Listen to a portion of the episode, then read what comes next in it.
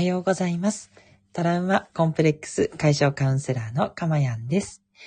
え今日もこうして音声を聞いてくださって本当にありがとうございます。心よりお礼申し上げます。えこの音声では2つの幸せをお伝えしています。え一つは、この私のゆったりとした音声の時間を、えあなたと一緒に共有する、え今の幸せ。そして二つ目は、えーここでお話しする内容があなたのヒントとなって、えー将来に幸せになれる。えーその二つの幸せをお届けしたくて放送をしております。どうぞ短い時間ですのでお付き合いいただければ嬉しいです。この音声を収録している日時は2022年1月22日土曜日の朝6時50分を過ぎたあたりです。はい。ということで、えー、いかがお過ごしでしょうか？えーとですね、私は実は昨日はちょっと特別な日でして、えっ、と、1月21日、えーこの日は、えー声優で歌手の水木奈々さんの誕生日でした。はい。私、この水木奈々さんのファンをですね、もうかれこれ17年ぐらい 続けてまして、まあだいぶ、えー子さんのおじさんになっちゃうんですけど、もうずっと彼女の背中を追って、ね、そうなりたいなというね、いろいろな、あの、ヒントね、ヒントって言うとあれですけど、生き様ですね。その生き様をね、あの、目の当たりにしながら、えーずっと、えーやってきたなっていう、そういう思いがあります。で、そして昨日はですね、その、えー年始に行われた、えー埼玉スーパーアリーナでのライブを、えーオンラインで初めて配信するっていう日でして、そのオンラインの配信をですね、もう3時間ぐらいずっと見ていたんですね。はい。あの、お客さんが入ってのライブっていうのは、もうコロナ前に、えーあって、それからずっと止まっちゃってて、もう2年近くなかったんですよ。で、その2年近くなくて、今日、えー昨日ですね、久しぶりにそれを見て、うわーって懐かしい思いが蘇ってきて、そうだ、こんなだったなと。まあ、オンラインなんでね、まあ、本当やっぱり次はライブに行きたいなということで、次は夏頃なんでライブに行くんですけど、今回のそのオンラインでもちょっと思ったことがあって、やっぱり、あの、歌がね、もう本当に素晴らしいので、まあその歌とパフォーマンスを見に行くんですけど、でも自分が一番したいことって、それよりも、こう、やっぱり感情のキャッチボールなのかなってすごく思いました。あの、皆さんもライブとかに行かれる方は、きっと、あの、そういったことを求めてらっしゃる方も多いと思うんですけど、アーティストの方から投げられるその愛情とか、この、ね、慈悲深い気持ち、その、あの、温かい気持ちをもらって、で、自分もその温かい声援を返す。やっぱその感情のやりとりを、えっ、と、やりたいし、それを感じたいからやってるんだろうなと。まあ、あとね、音楽を聴いてる時にいろんな気持ちが出てくる。楽しい気持ちからね、辛い気持ちから、うん、あ、そういう恋愛の気持ちがあったなとか、いろんな感情をね、感じたい。うん、そういったところもあったりするわけですけど、なんかね、そんなことをね、いろいろと、あの、考えさせられる、えーそんなライブでした。はい。皆さんもね、あの、ライブでの音楽とか、お楽しみになる方はね、ぜひぜひね、そういったところも感じていただけると、もっと楽しめるのかな、なんて思いました。え、ではですね、テーマの方ですね。えー今日のテーマは、自己肯定感を上げずに行動力を増やす方法ということで、えどうしたらいいのかということをですね、お話ししていきたいと思います。はい。えっ、と、今日のですね、えっ、と、テーマにあるこの自己肯定感ですね。もっともっとね、自分をね、認めてあげようとか、ね、自分のことをね、こう、肯定してあげると。そういうね、ことがね、だいぶ、あのー盛んにはね、なってきてると思いますし、えっと、私これをですね、否定をしてるわけでは一切ないんです。自己肯定感を上げていくっていうのはとてもいいことで素晴らしいことなので、もうね、これがね、できるっていう人はぜひぜひやっていただきたいんですね。で、ただ、今日お伝えしたいのは、その自己肯定感を上げたいのに、なかなかできない方、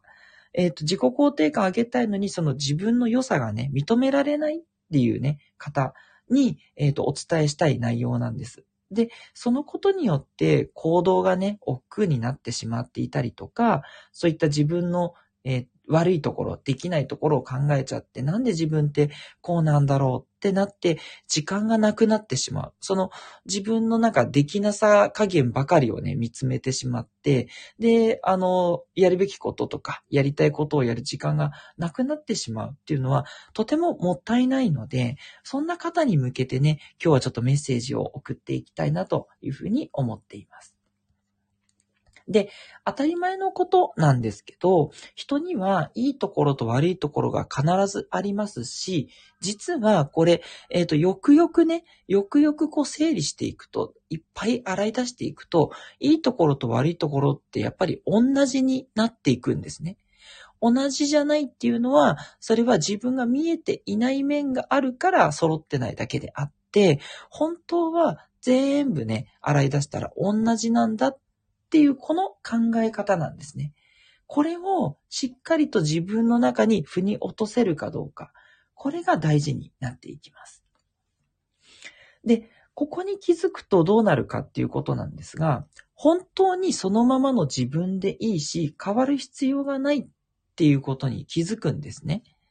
いいことと悪いことが同じだし、まあ、その自己肯定感を上げてですね、いや、そういった自分を認めて、で、変わっていったとしても、変わっても全然 OK なんですけど、変わったところで、結局その変わった自分でも、いいところ、悪いところがやっぱりあるんですね。あの、それはいろんな側面から見ての話なんですけど、どこまで行ってもいい悪いは変わらないんだっていうことに気づけると、えー、なんだろうな。自己肯定感は変わらないかもしれないんですが、じゃあ変わらないんだから行動しようと。そこに囚われてもしょうがないなっていうふうに思えるようになるんですね。はい。変わろうとするっていうのはすごくいいことだし、あの、それをね、止めることはもちろんないんです。どんどんどんどん自分がね、こういうふうになりたいっていうふうに変わっていけばいいんですが、変わっても変わらなくても、いいところと悪いところは同じだっていうこと。うん。そこをね、ぜひ腑に落としていただきたいなと。今日お伝えしたいのはこの一点なんです。はい。じゃあ、例えばの例でね、お話ししていきますけど、まあ、人の顔色を気にしてしまって、なかなか動けないんですっていう方がいるとするんですね。で、この場合、これは、やっぱ必要以上にこうビクビクしちゃうとか、うん、どう思われてるんだろうって思ってね、縮こまって動けなくなってしまう。うん。っていうことはあると思うんですよ。でも、これメリットがちゃんとあります。それは、人の顔色を気にするっていうことは、人に優しく気遣えるっていうことなんですよ。そういう風になってる人がね、あの、まさかその人にこう、傍若無人な振る舞いをね、するっていうことはないわけですね。乱暴を振るったりとかね。えっと、その顔色を気にしてるのに、なんかその人にこう、まあ余計なことをうっかり言っちゃうってなるかもしれないけど、わざとその人が気にするようなことを言うことは絶対ないわけですよ。っていうことは、あなたはすごく優しい人なんですね。もし人の顔色を気にしないタイプだとしたら、ずけずけ物を言ってしまうわけですよ。だから、確かに行動はできてるかもしれないけど、その行動が人を傷つける可能性が顔色を気にする人よりあるんです。そう。こんな感じで、顔色を気にしちゃう自分、顔色を気にしない自分、それぞれのメリット、デメリットをきちんと上げていくんですね。で、そうすると、実はそれがちゃんと自分の中で腑に落ちた時に、顔色を気にしてしまう自分でもいいじゃんと。まあ、確かに気にしない方がもっといいなって自分では思うけど、よく考えたらどっちにもメリット、デメリットがあるんだから、このままでいいやっていうふうに思えるんですね。まあ、このメリット、デメリットをリストアップするっていうのは、私もなかなか苦戦するところなので、あの、偉そうに言いつつ難しい点ではありますが、真実はそうだということをよくよくですね、えー、覚えておいていただけると、これを知ってるだけで全然変わります。全然違うんですね。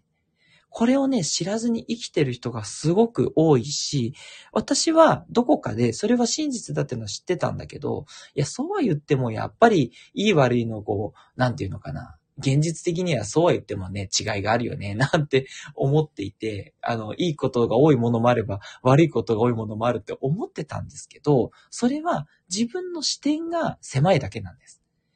自分が見てる視野が狭いから思いつけない、あの、それが思い出せないだけであって、本当はどんなこともいいこと悪いことは同じずつあるんですね。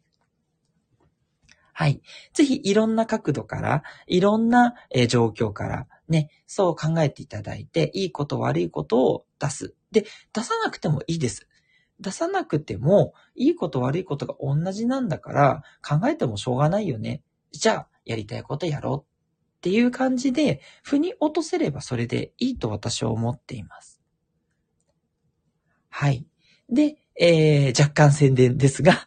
そのいいこと悪いところを洗い出すっていうのが難しい方はですね、ぜひ、あの、私の方にレターをお寄せいただくなり、あの、何かね、メールをいただくなりしていただければと思います。えー、私の方でもね、できる範囲で、え、あなたのそのお悩みにね、えー、対応していきたいというふうに思っております。はい。あの、いきなりね、お金をいただいてということはありません。あの、メールとかチャットのやりとりはですね、基本的にはそのままね、えー、対応させていただきますので、はい、あの、お気軽にどうぞお寄せください。まあ、そこでね、ちょっと込み入った内容になって、まあ、お時間をきっちりとってとなると、あの、有料のね、あの、カウンセリングになっていきますけれども、あの、そんなことではなくて、こういうのってどうですかっていうね、あの、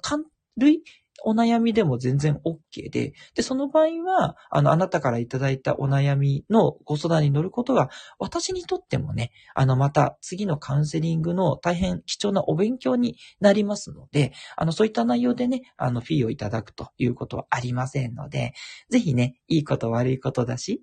もしちょっとお困りのことがあれば、どうぞご相談ください。はい。ということで、今日は自己肯定感を上げずに行動力を増やす方法ということでお伝えしました。